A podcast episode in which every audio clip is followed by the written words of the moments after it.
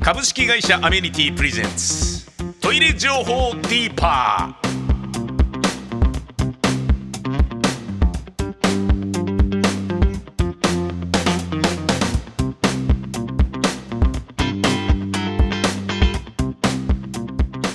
トイレ情報ディーパー宮川勝です。そして信孝社長です。はい、株式会社アメニティの大和信孝です。よろしくお願いします。そして森さんです。同じく株式会社アメニティの森です。よろしくお願いします。よろしくお願いします。えー、最近は、えー、森さんはボルダリングにハマっているという話を聞いたんですけれど。そうですね、まあまあな年数をやっておりまして。まあまあな年数って何年ぐらいやられてるんですか？かれこれはちねんちょいですね。え結構やってるんじゃないですか。そんなな結構あのガチなあの感じではいやっております。ボルダリングって指の力やたら使うやつですよね。そうですね、まあ指もなるし最終的には全身運動なんで、はいはいはい、まあまあ健康でいられる間は壁に張り付いて登ろうかなと。はあ、スパイダーマン的ね。そうですね。じゃあオリンピックであの野口啓代選手とかが入賞したのとかはやっぱ感動しましたか？そうですね、もうその前の国際大会からはあの見てたんで、はいはいはいはい、であのオリンピックももちろん見ててすげえなって思いながら。いや日本すごいっすね。あ、そうなんですにボルダリングというかあの、はい、なスポーツクライミングでしたっけ、うん、スポーツクライミングだと日本本当すごいっすよ。そうなんですか。僕もあの見てますけど日本はやっぱすごいんです。すごいですよね。そうですね。オリンピック前から多分世界大会であの野口さん野口さんもずっと優勝しましたもんね。じゅう連覇ぐらいとかしてたんで。そうもう第一人者中の第一人者ですよ。もう二十歳ぐらいから。すごいもう彼女のおかげで茨城県の龍ケ崎市がちょっと人気スポットになってみたいな。野口ファームって呼ばれてるんですけど確か。もう施設とかがあって。全国のボルダリング施設のオーナーさんとかがあそこにホールドを買いに行くっていう。あそこへえ本当に。あそうですね、ホールドを買いに行くあのなんか売ってたりするんで。ホールドってこう握るやつ。そうですね、握るあの壁にカラフルなやつついてるやつをあの販売してたりとかも。あとまあその室内の練習場の今ね旦那さんの楢崎選手の友ははいはい、うん、あの練習場にもなってますけど。うんうんうんうん、そう結婚したんですよね。そうです。楢崎智亜とスパイダーマン同士で。そういうことですね。スパイダーマン同士の世界のもう多分ワンツーぐらいですね。えそうですね。そんなのが結婚したんです。すごい結婚ですよ。本当にはいびっくりでした。うん。でもうだから次もちょっと楽しみですよね。次のオリンピックは楢崎智亜は行ってほしいなと思いますね。そうですね。あそこ兄弟ですごいんで。うん、あの弟もトップ選手なんで、うんえー、国際大会入賞とか優勝もしてますし、うん、そうなんだ。あと今ジュニア世代っていうんですかね、小学生とかが結構やっぱどんどん大きくなってるの。日本国内は競技人口がわりかし、まあ、多い方でその、うん他国に比べて多分育てるっていう文化が昔からあるんで、うん、だ今あのちっちゃい子はあの例えばサッカー習いに行くとか、うんうん、水泳に行くっていう中のボルダリングを習いに行くっていうそのスクールが全国で結構盛んになってるんで、多分ずっと日本は強いままでいられるんじゃないかなって、ね、意外と裾野広いんだ。うん、今どの全国のクライミングジムさんもキッズスクールっていうのが結構力を入れて、うんまあ習い事の一つとして子どもたちあの体操教室行くのと同じ全身運動なんで、まあ僕らがちっちゃい頃はね実際のあのその辺の山の崖を登ってたノリですけど、今の子たちはちゃんと安全を確保されたとこでスポーツとしてあのルートがあって、はい、そのルートをあのやるときまで見ちゃいけないんですよね。そうですね。登る岩がどういうふうにあその掴むやつがどういうふうについてるかを最初見ちゃいけないっていうのがあって。それ本物の話だよ。本物の大会とかになるとあの人のも見れないんで、そう人の登ってるのも見れないんですよ。どういうルートでやるとどうやっていけるかっていうのを見ちゃいけないんですよね。参考にできちゃうから、はいはいで初めてパッと見てえーっとっつってでこうやってこうやってこうやってこうやっていけばいいのかなみたいな感じで、この前オリンピックの時はなんかこうみんなでこうやってみんなで見てるやつもあるんです。みんなで見てた感じ。一応、えー、と始まるその競技の前に、えー、とじゅっぷんぐらいで見る。そう、あの一応見れるんですよ。でもまあ、そこで相談しても実際はいいんですけど。そうですね、してる人いますよね。相談って誰と相談するの？いや、ライバルとライバルとライバルとえあそこ無理だよねとか い, いけんじゃねみたいなことをやってたりするんですよ。 そ, です、ねまあ、そこの心理作戦もあるかもしれないですけど、うん、その聞いたことはないんで。でもあの相談しても別に、うん、えライバルも仲いいんだ。も う, も う, う、ね、共闘してるって感じですよね、うんうん、で結局もう国際大会で活躍してる人しかあそこには残ってないので。そっか、知り合いみたいな、ね、まあほぼ同志に近いような感じだと思いますね。はい、じゃあまあ誰が勝つっていうのもあるけれど、そう別に殴り合うわけじゃないから、うん、相手が憎いわけではないんだと思うんですよ。みんなそれが面白いんですよね、あれね。なんかでその結局登るルートは一つなんだけど、うん、体体重、身長、うん、手の長さ、うん、筋力全員違うわけです。そうだね。でもだからまあ簡単に言うとボクシングの階級違う人たちが同じことを争うっていう、すごいあの不思議なスポーツではあると思いますよね。指の長さも違うし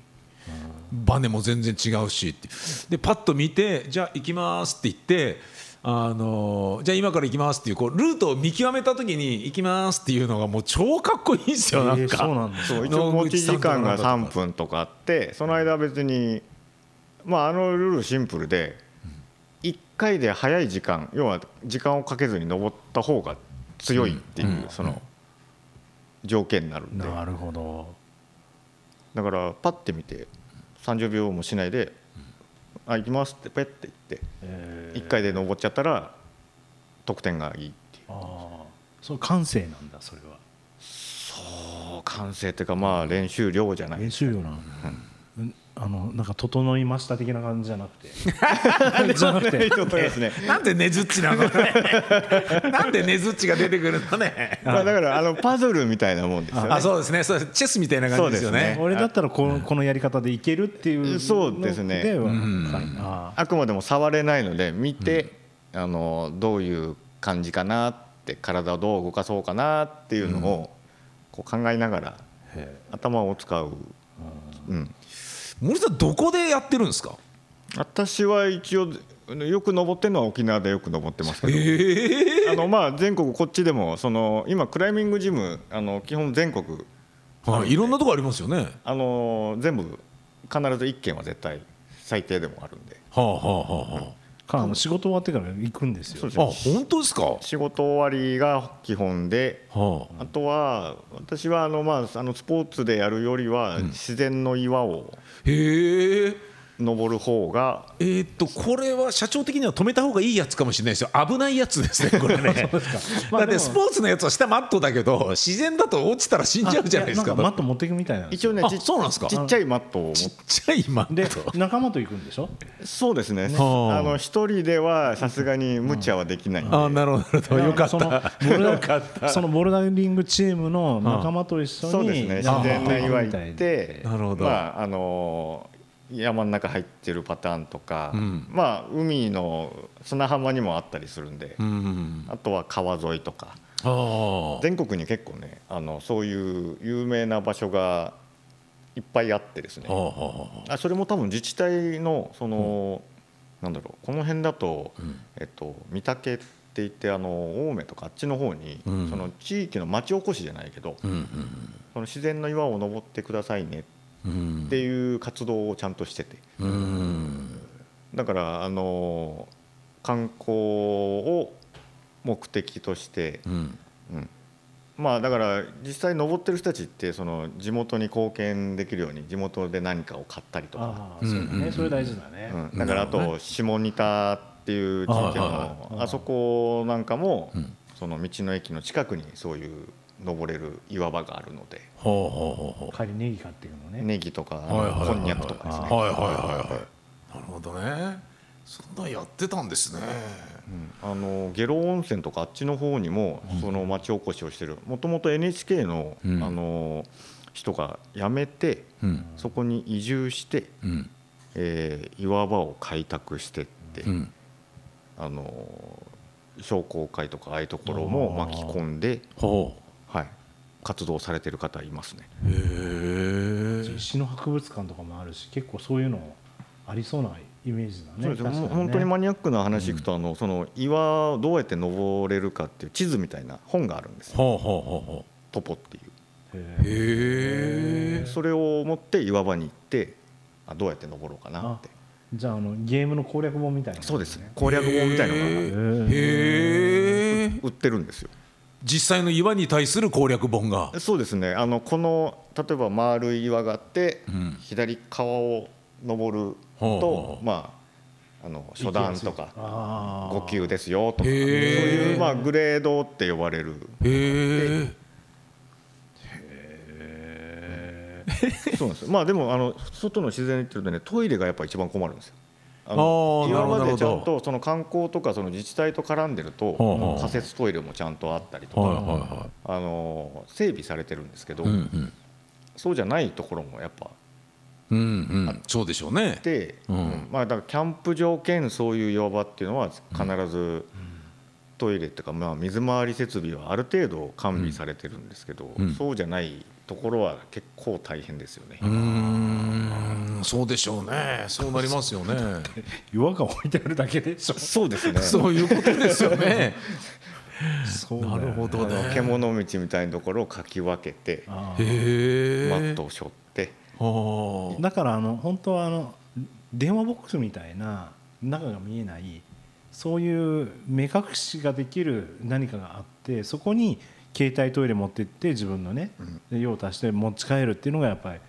りマナーかもね。そう、基本あの、うん、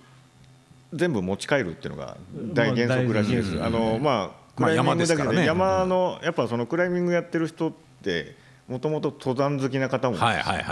いるので、その人たちから聞くと、うん、あの基本だ台をしたやつも持って帰る、うん、そうだね、うんうん、っていうのが原則、そうだよね。で、あとは他の落ちてたゴミがあったら持って帰る、持って帰る。うーん、なるほど。だから結構今忘れ物とかもツイッターとかですぐ流れてきますよ、う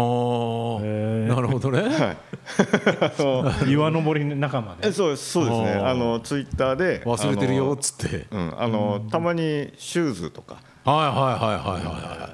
い、なるほどね、うん、うっかり忘れてっちゃうんだ。うっかり忘れてったりとか、はい、なるほどね、どこどこにあの分かりやすいように置いときましたみたいな。あなるほどね、ええ、あ、便利といえば便利ですね。そうですね、今はもうだいぶ便利になったんじゃないですかね。靴も高そうだもんね。そうですね、あのだからやっぱ物価は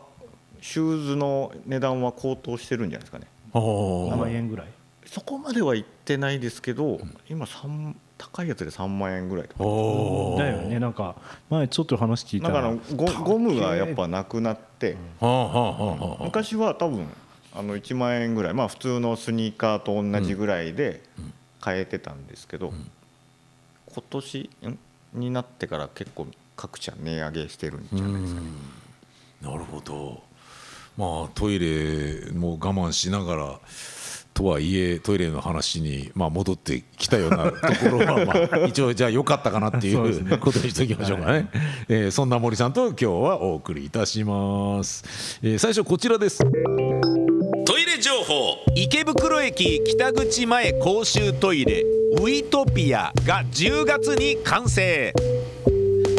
池袋経済新聞からの引用です。ここのトイレが設置されたのはせんきゅうひゃくきゅうじゅうごねん。にじゅうねん以上経過して老朽化が目立ち、暗い、怖い、汚いといった声や、女性の利用者が少ない、和式便器の洋式化が進んでいないという課題がありました。そのため豊島区は誰もが利用しやすい明るいトイレを目指し、豊島区政きゅうじゅっしゅうねん記念事業として約いちねんに及ぶ全面改修工事を行ったということ。美術作家の上田志保さんの力を借りて、トイレの上には光の羽というオブジェが設置されています。豊島区のお祭り袋祭りで毎年披露されるみこしの上にある鳳凰に感銘を受けて制作されたそうです。渋谷区の ティーティーティー ザ・東京トイレットプロジェクト以外にもこうして綺麗で楽しい公衆トイレが増えていくのはいいですよね。はい、このじゅうがつというのはにせんにじゅうにねんのじゅうがつに完成したというのが池袋北口前公衆トイレウィ、ウィトピア、はい、ということみたいです。やっぱトイレはあの暗い汚い、えー、怖いというイメージが非常に強く、えー、なんとかしようよっていうのは女性の利用者が少ないということからも、えー、課題としてあったんですね、ずっと、うん、今なおそれに取り組んでいる自治体が多いということなんですね。うーん、これはあの実はあのうちの会社が、はい、えー、今ちょうど豊島区の公衆トイレひゃくにじゅっかしょあるんですけど、はい、それその公衆トイレを、えー、と今年のにせんにじゅうさんねんのしがつから、はい、えー、とメンテナンスし始めました。あ、そうなんですか。はい、でちょうどごがつにじゅうごにちに、はい、このウィートピアのトイレのメンテナンスを、はい、えー、行って意外と大変だったっていうこと話は、えー、あ、そうなん、ね、はい、うちのあの部下 の, あの伊藤京子というのがいるんですけど、はあ、あのやってきて、はい、あの報告を受けてます。へえ、ウィートピアウィートピア大変だったと大変だったって言ってましたね。だから尿石の付着がすごかったらしくてですね。うーん、っていうことはじゃあ定期的に掃除をしてなかったっていうことですかね。あのしてるとは思うんですけど、うん、やっぱあのその清掃のまああの仕方にもよりますし、はあはあ、あとはあの頻度の高さとかもろもろあるんでしょうけどね。はあはあはあ、そっか。で利用者の数も異様に多いでしょうしね、池袋っつったら。うーん、でもあのここの区長さん実は、はい、豊島区の区長さんあの、はい、こうにせんにじゅうさんねんのにがつに亡くなっちゃったんですけど、この高野区長っていう区長さんがいらっしゃいまして、はい、この区長さんがねやっぱりトイレに対しての思い入れをものすごく持ってて、はい、その方が旗を振られたんだと思います、うん、多分。やっぱあのウィトピアはウィトピアだけではなく、はあ、ウィートピアもってことじゃないですかね、はあ、あのー、豊島区のトイレをきれいにしていこう、トイレこそ大事っていうことで、うん、区長になってから、うん、なんかあのトイレに対しての、うん、なんですかね、認識をその私が区長である間は、うん、トイレに力をかけるみたいな、うん、そんなこだわりを持って仕事されてたんですよね。まあ、残念ながら亡くなっちゃったんですけど、うーん、ですごくそれからなんかいろいろその快適になるようにいろいろあのご苦労されてたみたいですね。うん、で今はあの高際区長っていうその女性の区長さんに変わったんですけど、うん、その方も、うん、あの高野区長のその志をそのなんですかね胸に抱きながらというかその気持ちを持って、うん、あのなんかやられているって話は聞きましたけどね。うーん、これあの別に ティーティーティー の刺激を受けてとかそういうことではないんですよね。あ、これあの全然違うと思います。あ、はい、あのただあの単純にあの本当にあの豊島区の公衆トイレはやっぱりもっともっと大事にしなきゃいけないっていうふうに高野区長がいろいろブログみたいなブログというか何かの記事で見たんですけど、すごく熱く語っているのを見て、この方は本気であのトイレをきれいにしようと思ってたんだなっていううーん思いを感じましたね。うーん、やっぱ東京のトイレは汚いですか？利用頻度の問題とかですかね。あのこの高野区長が言ってたのは、うん、なんですかね、あのちっちゃいトイレがちっちゃい公園トイレがいっぱいあるんだけど、うん、そこをもっと活用すべきだみたいなことをなんか言ってましたね。災害の時も含めてですけど。ああ、なるほどなるほど。あのー、普段使い以外にももっと使うべきだっていうことですね。ということも含めてですね。あとはやっぱ観光観光の部分も言ってましたね。なんかはあ、あの観光要素も含めてトイレをきれいにしていった方がいいということをすごく熱っぽく語られてましたよ。だから、まあ、単純に汚いとは思わない。まあでもやっぱり東京は、うん、やっぱり人口が別格ですから、うんうんうん、一つの区というか一つの駅だけでも、うん、そうですね、とんでもない人数いるじゃないですか、うん、横浜から見ててもやっぱ思いますもん、やっぱりもうすぐ別格だなっていう。うん、だからやっぱりあのその人もいろいろいますし、うん、使用頻度も高いしね、汚れやすいんですよね。ものすごい多分利用頻度高いでしょうね。うんで多分国内だけじゃなく、うんね、地方からも含めて国内だけでもその、ね、いろいろな育った環境が違う人たちが集まって、うん、なおかつ多国的にいろんな人が集まるから、うん、使い方も多分、うん、想像つかないぐらい多分そっか、うん、いろんな使われ方をするんじゃないかなって。そうですね、痛みも激しいんでしょうねきっとね。そうですね、うん、あそうか、宮川さんはあのちょうど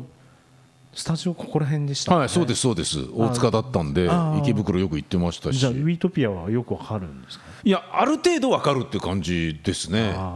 やっぱ池袋ってまあちょっとなんですかね、あんまいい印象のない街なんでやっぱり池袋ですからね、何しろ。でもやっぱり人数すごいですよね。はい、すごいですからね。だなんかその、まあ、ティーティーティー はすごいなと思いますけど、はい、池袋でトイレきれいだなと思ったことあんまりないですし、公衆トイレ使おうっていうふうにもあんまり思わないですよね。 ティーティーティー はあのやっぱお金の入り方がちょっと違うのでちょっと違いすぎますよねだから、ね、うん、あのー、その区の税収でやっているということで考えると、うん、すごくあの高野区長はすごく努力されたんだと思います、ね。なるほど、豊島区、はい、ティーティーティー、 あの ティーティーティー 渋谷区もあのすごく頑張ってますけど、あの、うん、やっぱあの日本財団のお金とか、はいはい、柳井さんのお金とか、はい、あのちょっとあの違う別物の、そうですね、強い支援がありますからね。あ、なるほど。ちょっとそうやって言われるとウィトピアを改めてお手洗い見に行って、うん、えー、そんなに汚くなかったらやるじゃんっていうふうに思って差し上げた方がいい感じなんでしょうね、きっとね。そうですね、街の雑多さから行ってみたら。はい、では続いて参りましょう。トイレ情報、尿入りペットボトルポイ捨てに野口健が激怒しています。 J キャストニュースからの引用です。アルピニストの野口さんは清掃活動富士山クリーンプロジェクトに協力しており、粉砕された細かなゴミを土に混ぜて不法投棄されている現状を憂いでいます。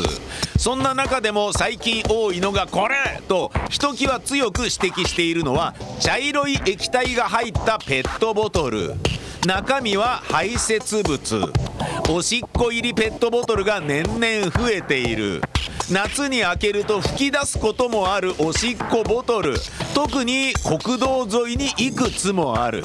本当に臭いので絶対捨ててはなりません。かくいう番組スタッフ宮川も渋滞中に車の中で耐えきれずにペットボトルに用足しをしたのですが、僕はサービスエリアのトイレの便器にドボドボドボと流して捨てました。ここここの対応は間違っていませんよね。何しろドライブのトイレ休憩はお早めにね。えー、すいません本当に、えー、申し訳ございませんちょっとドボドボと僕流しちゃったんですけど、これは間違ってないんですか。これトイレに流してるんですよね。トイレに流しました。決して間違えてない、いいんじゃないですか ね, いいですかね、うん、よかったよかったそのまま多分ゴミ箱にポイ捨てるよりは、うんうん、そうですよね。そうですよね。で、まあ、ゴミ箱に捨てるのも、まあまあ、悪くはないというかあれですけど、あのこのサービスエリアに関して言えば、あの皆さんがゴミ箱にペットボトル捨てるじゃないですか、はいはいはい、で、ね、あの一応飲み残しはここにってあるんですけどまあそこにも捨てられないで、まあはいはい、あと実際に普通の飲み残しとかも捨てるじゃないですか、はいはいはいはい、であれ実は裏のバックヤードで行って清掃のスタッフさん一個一個洗ってるんですよ実は。え、マジで？はいでペットボトルを、はい、で分別してじゃないと回収してくれないので、えー、そういう実は本当のむちゃくちゃ大変な、えー、アルミ缶とかもマジでもうちゃんと分けなきゃいけないし、はいはいはい、裏にちゃんとそういう分ける倉庫みたいのをちゃんとある程度ストックして、うん、はい、知らなかった。ラベルを剥がしてとか、そのやっぱその自治体ごとにちょっと違うんでやり方は違うけど、やっぱり洗ってる、やってんすか、洗ってんすか、すごい大変な思いをされてるので。へー、誰かがやってるんだね、やっぱりね。やっぱり誰かがやってるんですね。あのなので結構本当に苦労されてると思いますね。あの全然そのね、トイレに流してもらうんだったら一番いいんで、うんうん、まあ、もちろんそれぐらいはしますけど、それどころかちゃんとだから水で洗ってから捨てるべきだったぐらいですよね、それ。あの結構その高速道路って山の近くが多いので、あの例えば甘いこう、まあ、あの炭酸のやつとかって砂糖をすごい使ってるんですよ。あれが夏場になるとやっぱ発酵して、あの虫が、はいはい、ハエとかが寄ってきて、はいはい、集まってきますよね、アリとかね。そうで、あと高速道路でやっぱ観光バスが多いとビールもあれ発酵するんで、ああいうので虫が寄ってくるんです、はいはい、で相当な量いちにちで集まるんで、結構それで悩まれてるっていう。で近くに例えば牛舎とかそういうのがあって、ああいうのもその換気とかするんで開けると甘い匂いにつられて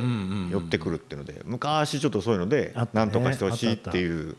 依頼があって、なるほどね。で実情見たらやっぱみんな洗ってちゃんとやってるんですよね。そうしないと虫が来ちゃうからか。はい、あ、そうなんだ。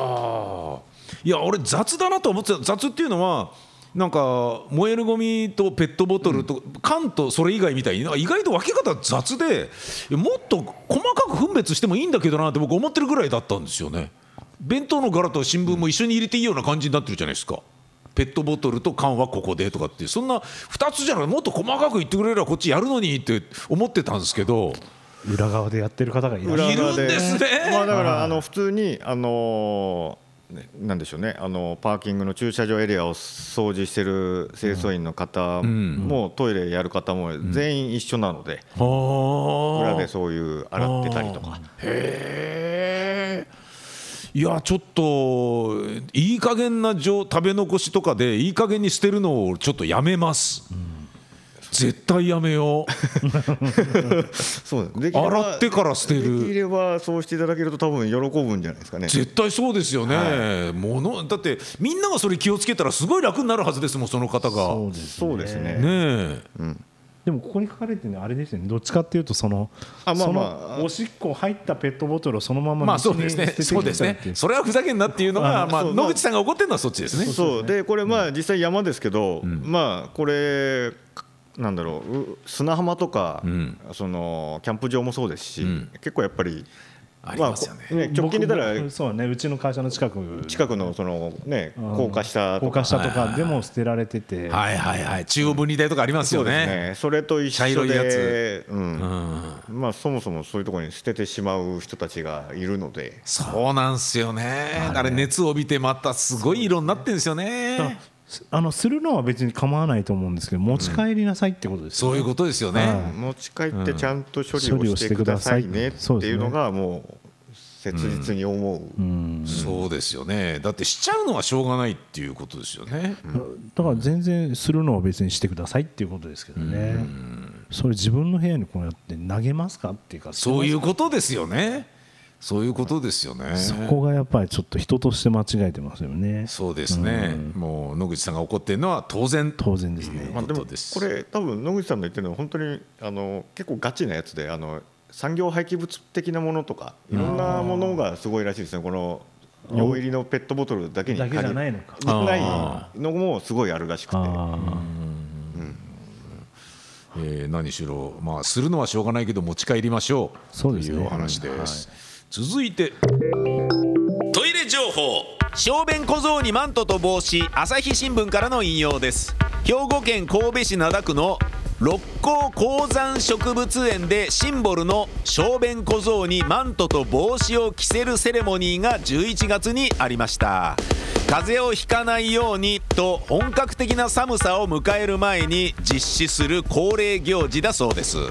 今年は六甲山のアジサイをテーマに神戸芸術工科大学の学生からデザインを募集し、ファッションデザイン学科にねん生の下園理央さんじゅうきゅうさいの作品が選ばればれたそうです。おしっこしている最中にマントや帽子をつけられちゃうのはびっくりしそうですが、人気者の小便小僧には新型コロナウイルスに感染してほしくないですものね。はい、えー、小便小僧にマントと帽子を着せるセレモニーがあるそうです。風邪をひかないようにということだそうです。これよんじゅうきゅうかいめだそうです。すごいですね。すごいですよね。すごいなと思ってこれあの、はい、ここもそうですし、あの、うん、国内何か所かあの小便小僧あって、うん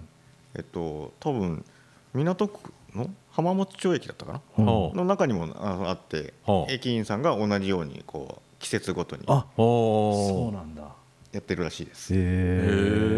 え。なんかあのやっぱりなんか か, かわいそうというかこう寒そうとか愛されキャラなのか寒そうだなとかいうのがある。なるほどね、うん、なるほど。やっぱそういうのあるの、うんうん、日本人優しいよね。そうですねあのだから国内だとこの兵庫県と徳島と、うん、多分今その東京の浜松、うん、なんか中央区のあったのは盗まれちゃったらしいってなんか載ってましたね。あそうなんだ、はい、今そのよんあさんかしょにいるらしいです。ああそうなんだいるらしいです、あの小便小僧。へなんか、ね、僕あの埼玉の山奥に小便小僧があるっていうすごい B 級スポットがあってすごい行ったんですけど、はい、実はあってダムの流れの中で川かなんかから来てて、はいはい、その水流を利用してその木の上にいる小便小僧枝に止まってるんですね、はい、小便小僧が、はい、でそこからおしっこチューってやってるんですけど、雨が降ったりすると水流が強くなるじゃないですか、はい、で水流が強くなるとそこから登って出るおしっこも強くなるんだけど、はい、ものすごくブシャーって言って出る時があって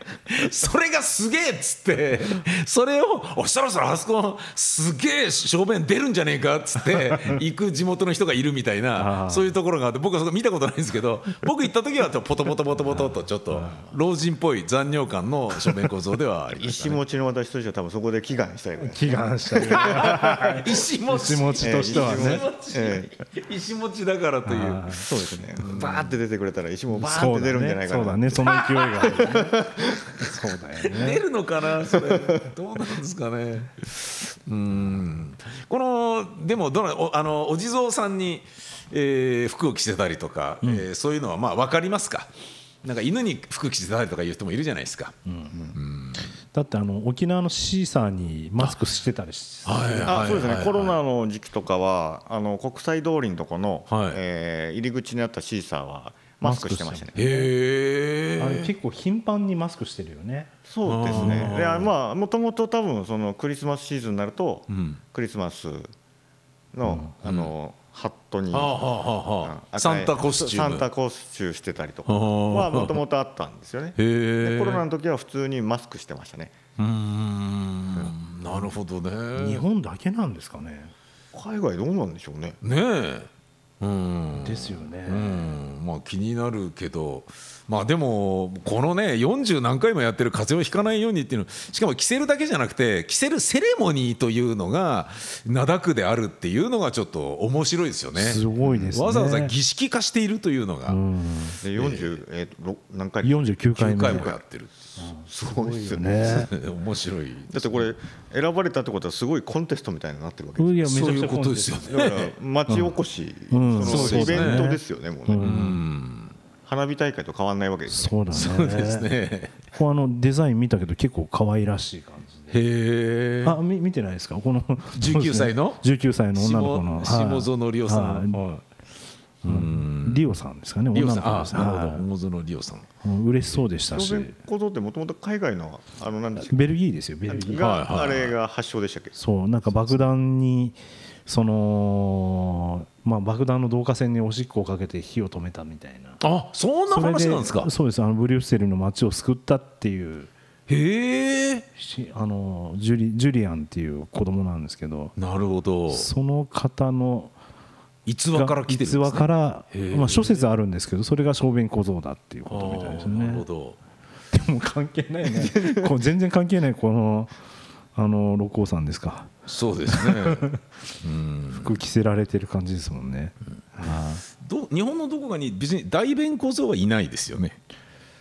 聞いたことはないですね。海外だとこの多分あの何でしたっけ、えっとね調べたら、うん、小便少女っていうのと、はあはあ、小便犬っていうのがあるらしいです。へえ近くにいるらしいです。あ近くにいるなんかあるらしい。助さん格さん的になんかあの従えとしてあるらしいです。へええーと思って。なるほど。あの座っておしっこしてる少女と、うんうん、あとあのよく犬がこう何ですかあのガードレールみたいにあ片足上げて心配しないああいうなんかオブジェが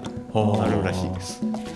セットになってる。セット。これあのジェンダー平等で作られたっていうことではないですよね。証明書上ね。いやわか、うん、そういうわけじゃないと思うんですけどなんかあるらしい。いるらしい。ええー、と思って。はい。えー、小便構造のお話でした、えー、今日はお二人にお話をお伺いしました。ありがとうございました。ありがとうございました。